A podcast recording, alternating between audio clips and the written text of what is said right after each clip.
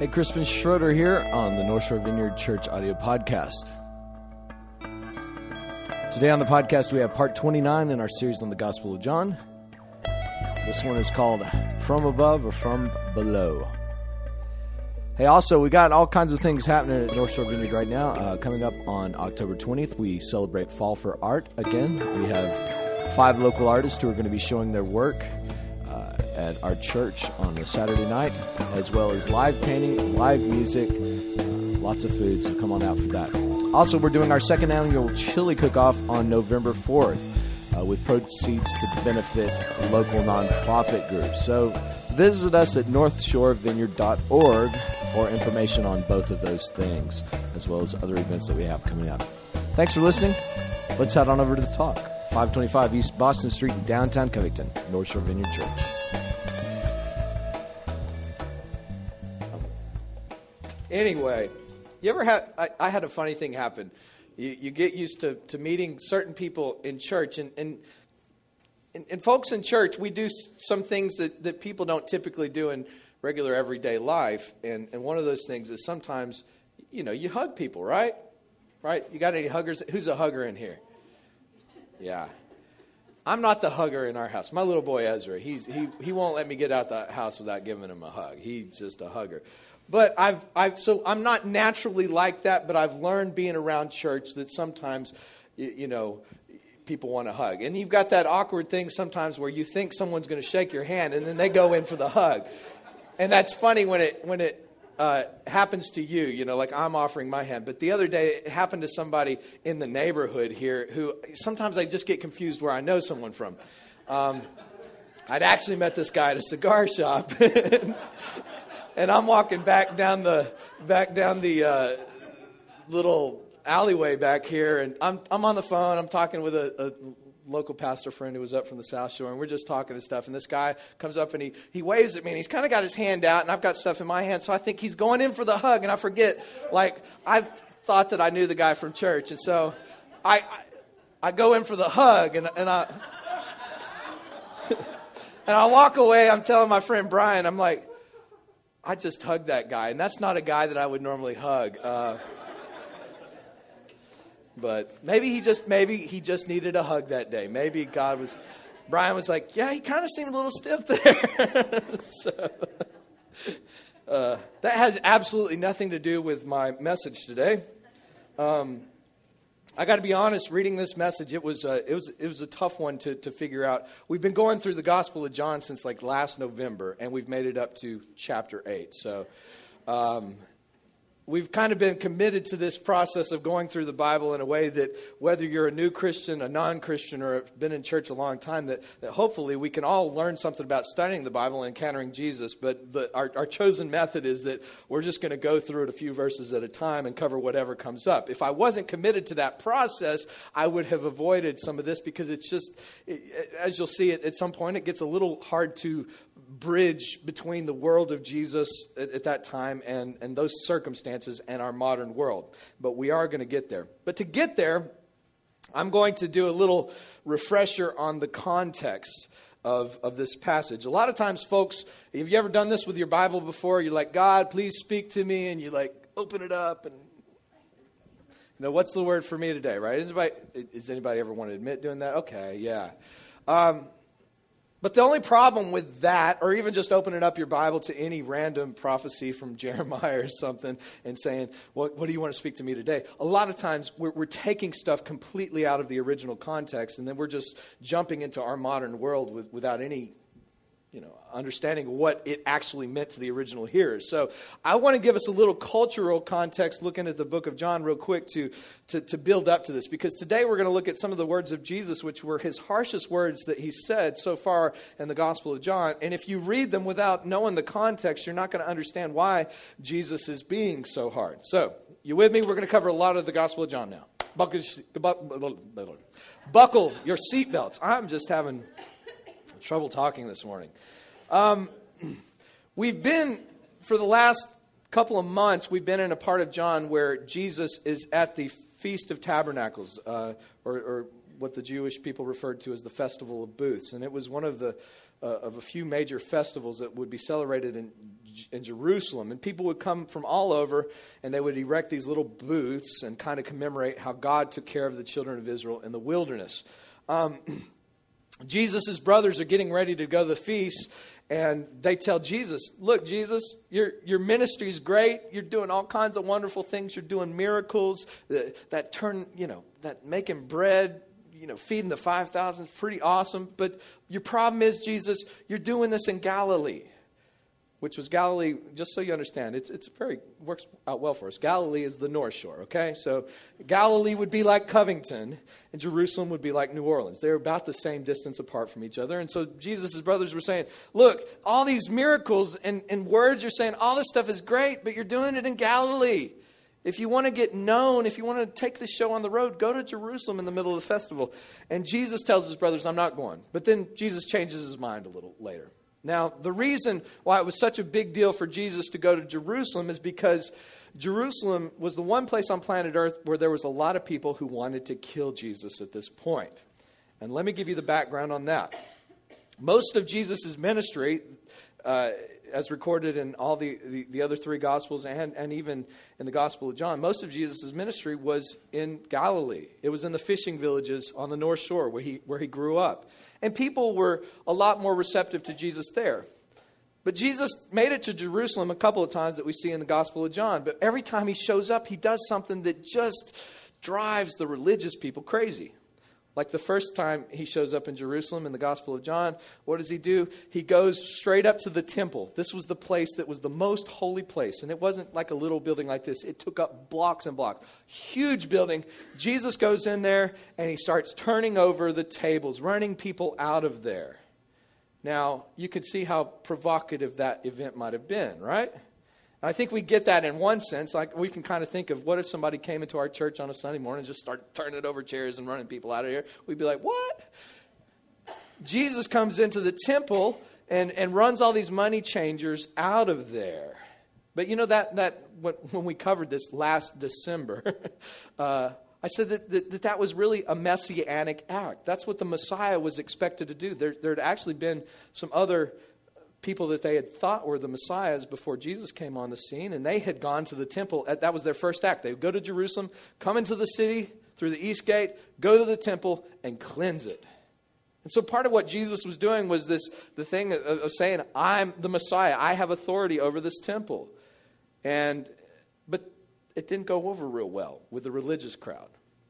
Then there's a scene that we, we talked about probably about six months ago where Jesus again comes to Jerusalem, this time in the middle of some festival. We don't know what it was. And he finds this lame guy who had, was, was paraplegic laying by the pool of Bethesda. The pool of Bethesda was in Jerusalem. And it was this pool that, that was kind of regarded with superstitious powers. The, everybody sat by the pool thinking, you know, that an angel was going to come and stir the waters, and, and the first person in the pool gets healed. Well, this, there was a guy who'd been there for 38 years by the side of this pool, and Jesus comes up to him and heals him. And you think, great, Jesus is healing people. That's awesome. But it didn't go over well. Why? Because Jesus healed somebody on the Sabbath day. The, the Pharisees were like, You could heal somebody any day of the week. Why do you choose to heal them on the Sabbath day?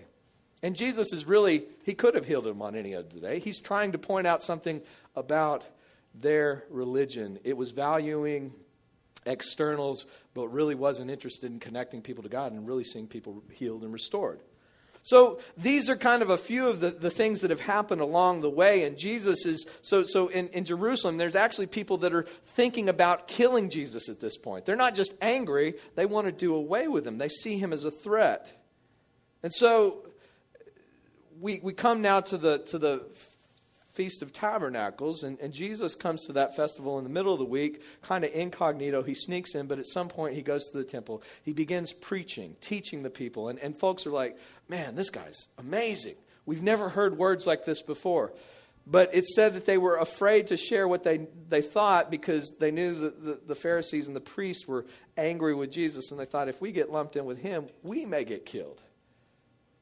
But yet Jesus in the midst of their festival, he just keeps on going because his time hadn't come. Then we finally find where we've been the last few weeks. We're on the last day of this festival. It was a, it was a week long festival, and it culminated with some as a lot of the festivals in Jewish tradition, they would build to a kind of a climax. And on the final day of the festival, you have Jesus on the opening, on the in the beginning of the day. He comes into the temple, and it's it's during a time where they would have poured water and wine around the altar, and this was symbolic of of, of rain, and, and, and wine was symbolic of, of fruit.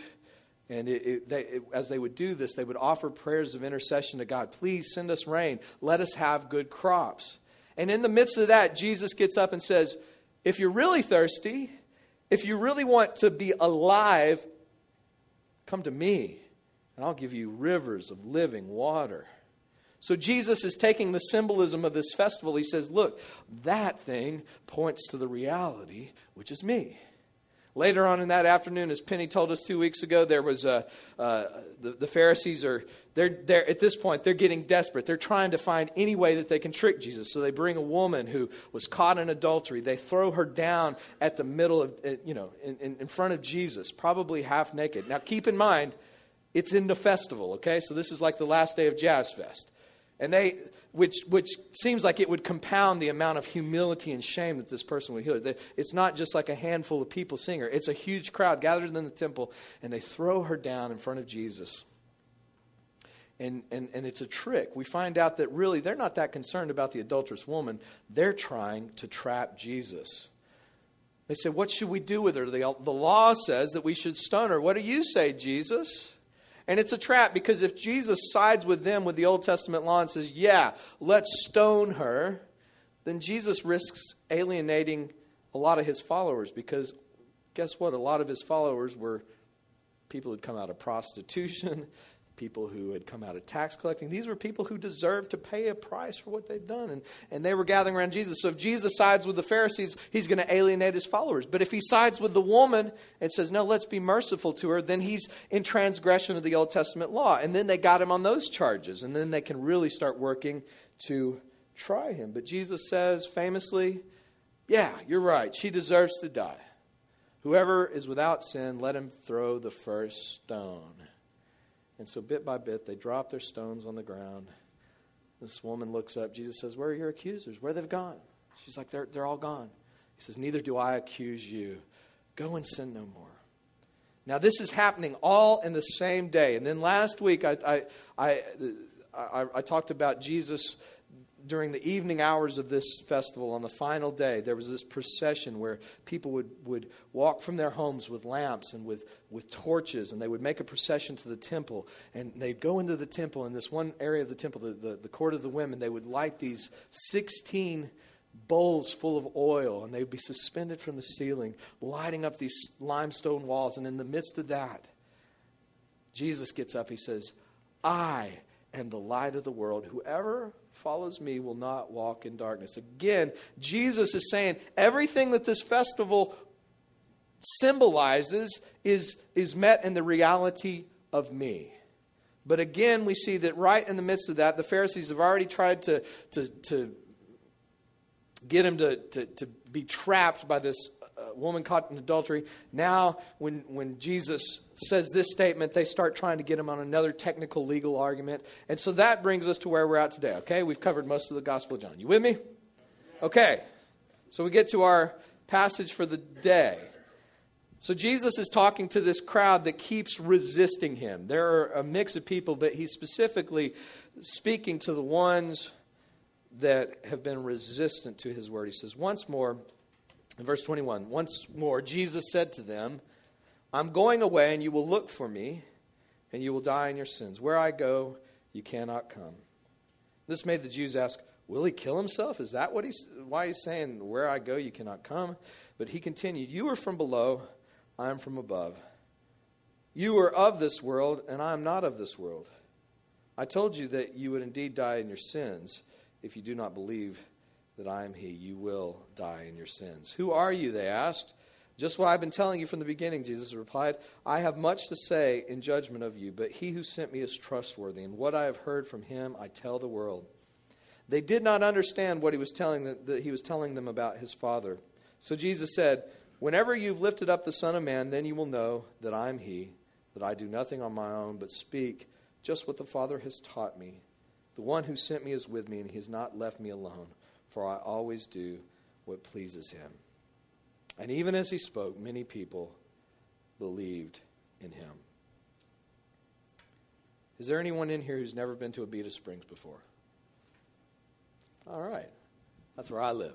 Well, in Abita Springs, if you, if you take Highway 59 from, from I 12, you're driving up, before you hit the main turn that goes into the town, you will see a sign that was created by a local artist, John Preble, who uh, this guy has put together something called the uh, Abita Mystery House. Anybody been there?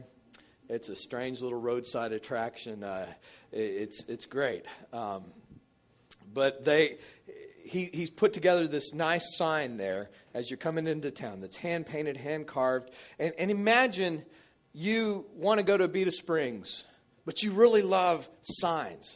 And so as you're driving into a Abita Springs, you see this wonderful sign, and you're like, oh, I'm going to pull over and look at this thing up close. And you go over there and you look at the sign, and, and you got some friends, and y'all start talking about the, the way this sign was carved. Man, look at those letters. They were hand carved. And, and look at the choice of colors. What, wow, he used this kind of paint.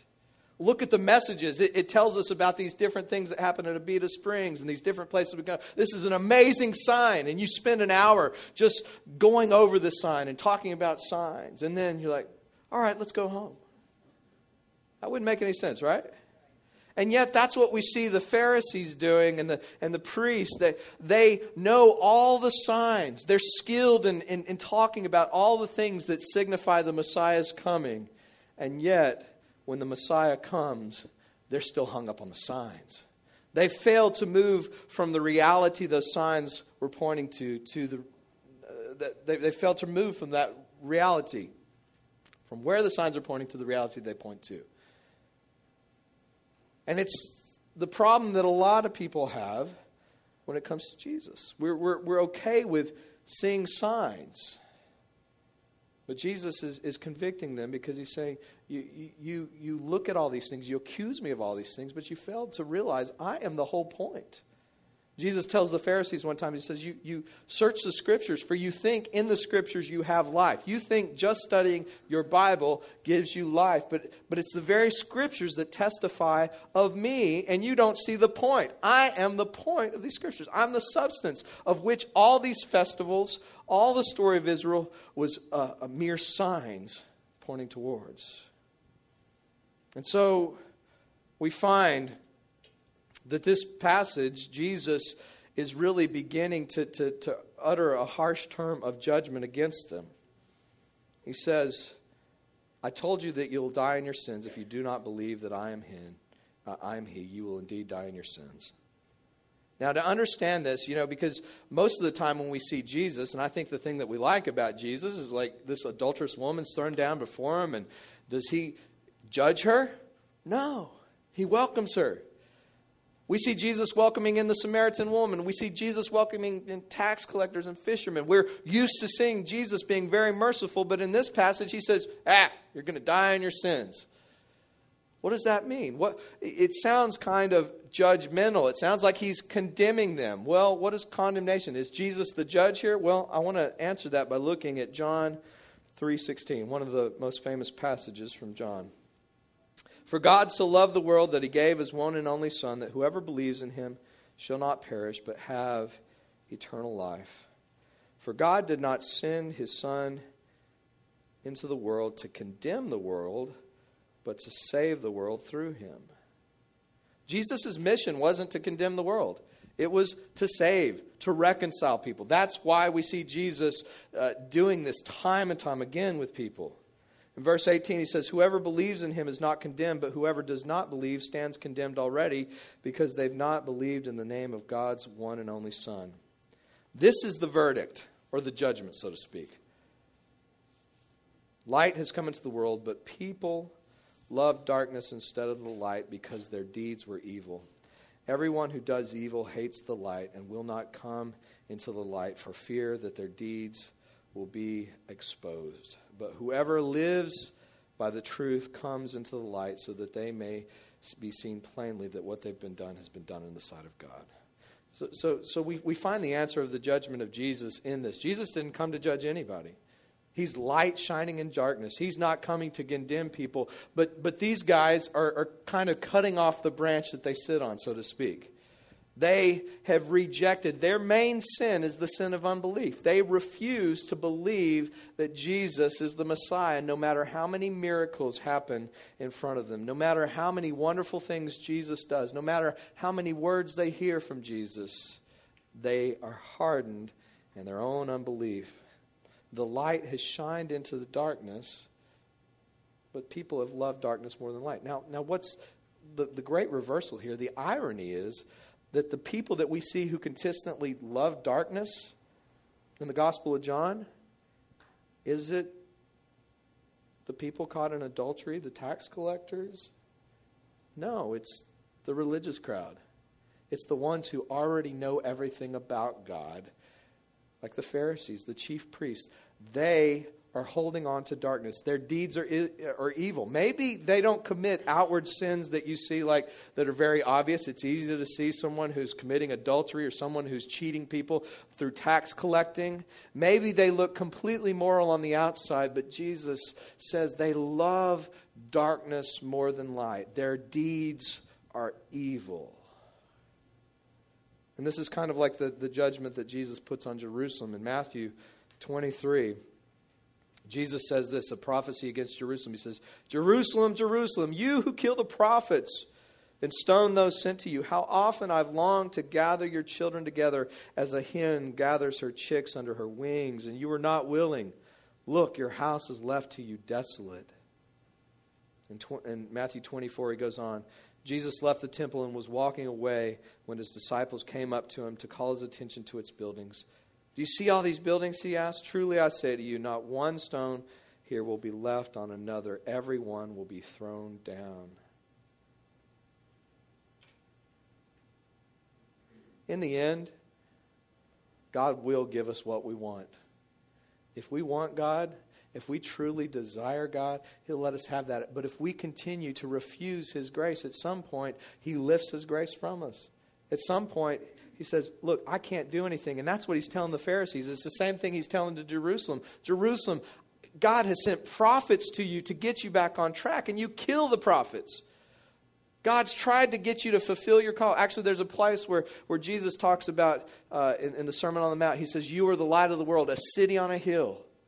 You know that language Jesus was using? That was language about Jerusalem. Jerusalem was a city on a hill that was meant to be a light, and yet it became known for corruption, for evil, for people who were really more about securing their own power, their own prominence, their own prestige than following after the ways of God. And finally, Jesus says, Look, Jerusalem, you're going to be judged.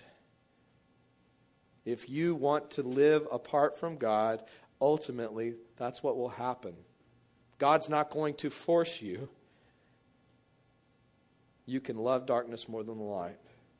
And sure enough, in AD 70, 70 AD, Jerusalem is, is destroyed by the Romans. The judgment of Jesus is not a, a conscious judgment on people, it's people's rejection of Him. Darkness has no power unless you empower it yourself. If, if the light, you know, is darkness a force? Can we, can we shoot a darkness ray? No, you shoot rays of light. Darkness is simply the absence of light, and when we reject the light, there's, there's, we, we've cut off the branch on which we're sitting. And Jesus goes on to, to, to, to describe it in terms of, he says this You are from below, and I am from above. You are of this world, I am not of this world. I told you that you would die in your sins if you did not believe that I am He.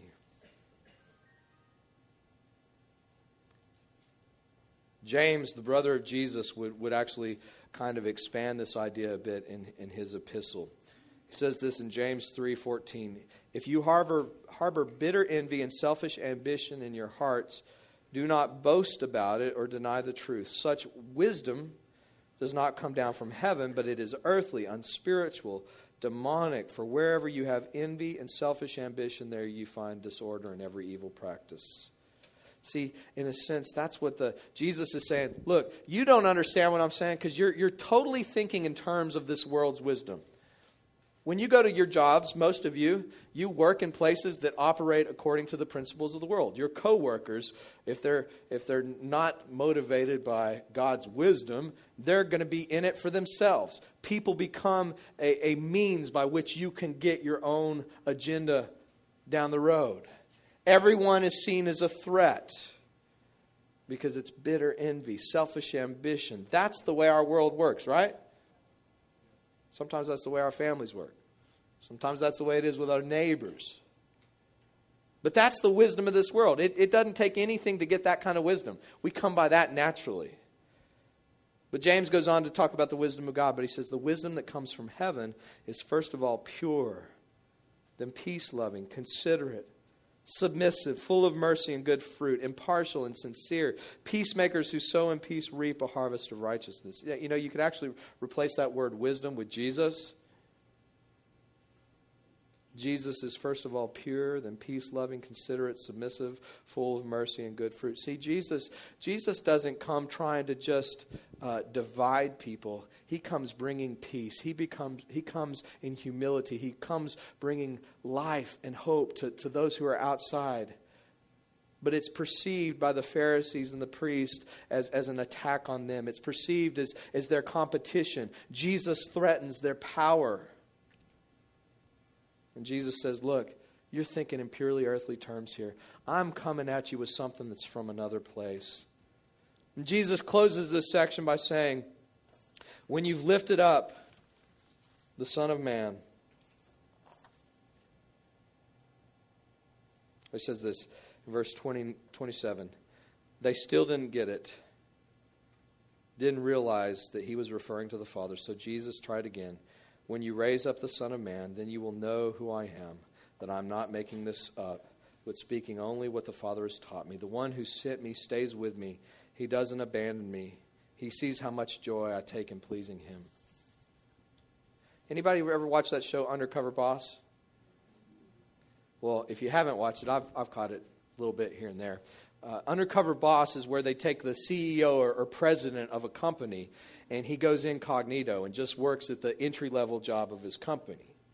And imagine, and, and, so why do they do this? Well, for reality TV's sake. But uh, oftentimes the, the owner of the company walks away with kind of an epiphany like, oh, wow, I didn't realize how hard it was to work for this company. I'm going to change some things to help out your common working people.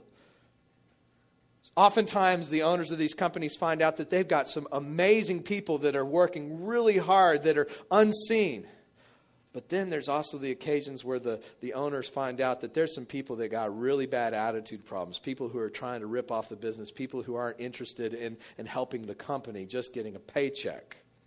Imagine a scenario where, undercover boss, where the owner of a, a shipping company, let's say, he's got people that work in a, in a warehouse and he goes undercover and, and joins in the work in, in, in the warehouse and people are packing up boxes and stuff and you got one person who's every time the boss isn't looking man they're just sitting there bad mouthing the boss bad mouthing everything. Sometimes they take a few things from work home with them Every time they get a smoke break, they're taking it. You know, they're not going to work through that. And, and, and, and they show up late, they leave early, just the, the type of employee that you don't work. Then there's another employee who, who's got a good work ethic, who's there all the time, who's dependable.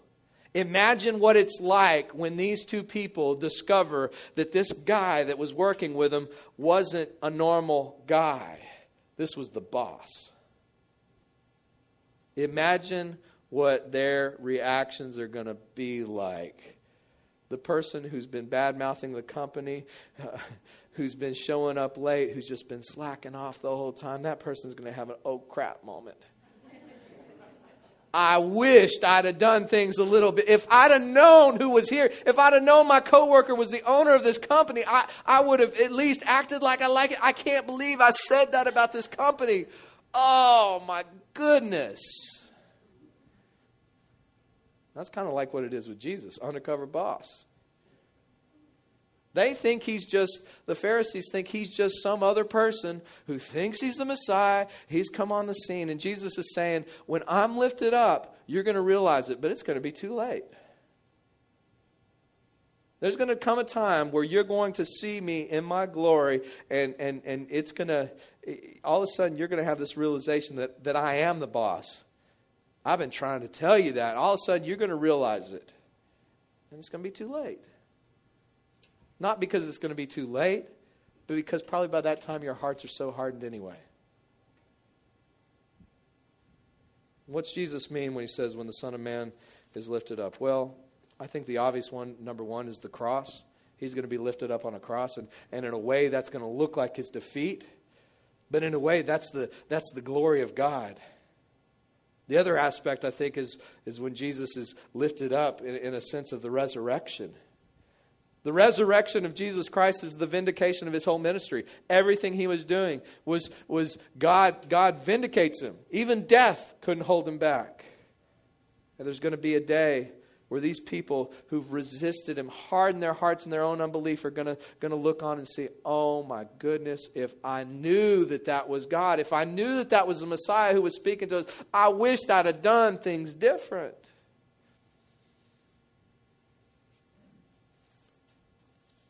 But where does this leave us today? That's my hard, hard part as I look at this scripture all week. You know, there's the things that we can see of them. And I, I suspect if you're here on a Sunday morning, you, you either have good feelings about Jesus or you're at least open to Jesus because you, you got up the courage to walk into a building on a Sunday morning. So I don't think we have, you know, I haven't had anybody shout me down for talking about Jesus today, you know. I haven't even had anybody shout me down like in a good way. Somebody shout me down now.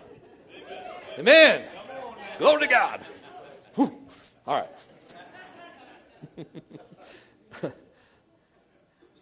so, so how do we apply this passage to our own lives? Well, I think the one thing we can see with the Pharisees, they're consi- consistently offered the light of Jesus, and they consistently deny it. Now, theirs is a flat out rejection. They didn't even get on the road. And, and, mo- and for most of you, you, you've accepted that Jesus is real, or you're at least open to that possibility. I think the bigger question is are we obeying the light that's given to us? Are we living in the reality of Jesus Christ as our Lord, as our Messiah? Are we living in the reality of that? Like, for instance, when you do something boneheaded, when you sin, when you do something you're ashamed of, do you side with what the enemy says about you, or do you side with what Jesus says, about you? Do you live in the light of his truth that, you know, even though I did something that I hate, that I'm ashamed of, that, that, that I, I really wished I hadn't done, I realize God is gracious to me, he accepts me? Or do you run like Adam and Eve and hide away from God? That's a failure to live in the reality of Jesus Christ because you know what? You didn't get in because you were so good at this thing, okay? you didn't get in. You're not in this thing because you're, you're such a good person, okay? And you're not going to stay in because you're such a good person. You're staying in because Jesus is such a good person. And we are all faced with the reality that we can live in that light or we can live in our own shame, our own pride, our own disbelief. We can believe what the enemy, and I, I believe that's the way the, the, enemy wants to get so many Christians uh, just weighed down. It's condemnation, it's, it's, it's attacks, accusations in our mind. You're not worthy. You're a mess. Well, yeah, I'm not worthy. Duh. It, it was never about me being worthy. You're not good enough. Because I, find so much even in my own journey. If the enemy can get me in that place, I'm ineffective at loving people. I'm ineffective in, in, in, in, enjoying peace or life or grace or anything. I'm ineffective because I, I, I, be, I begin turning inward. It's all about me and what I can do, the best that I can do, and the best that I can do can't get us very far down the road.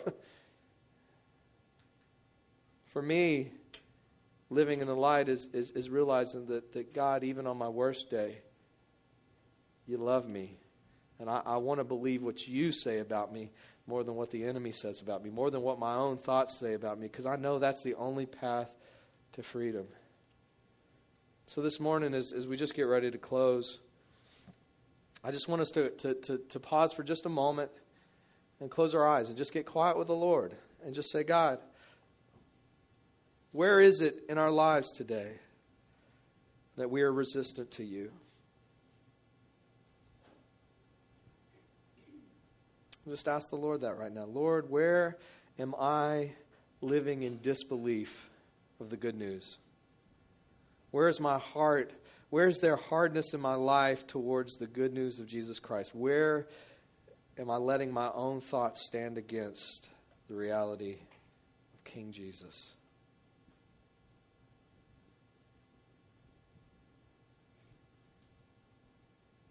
Come, Lord. Come, light of the world. Illuminate our hearts this morning.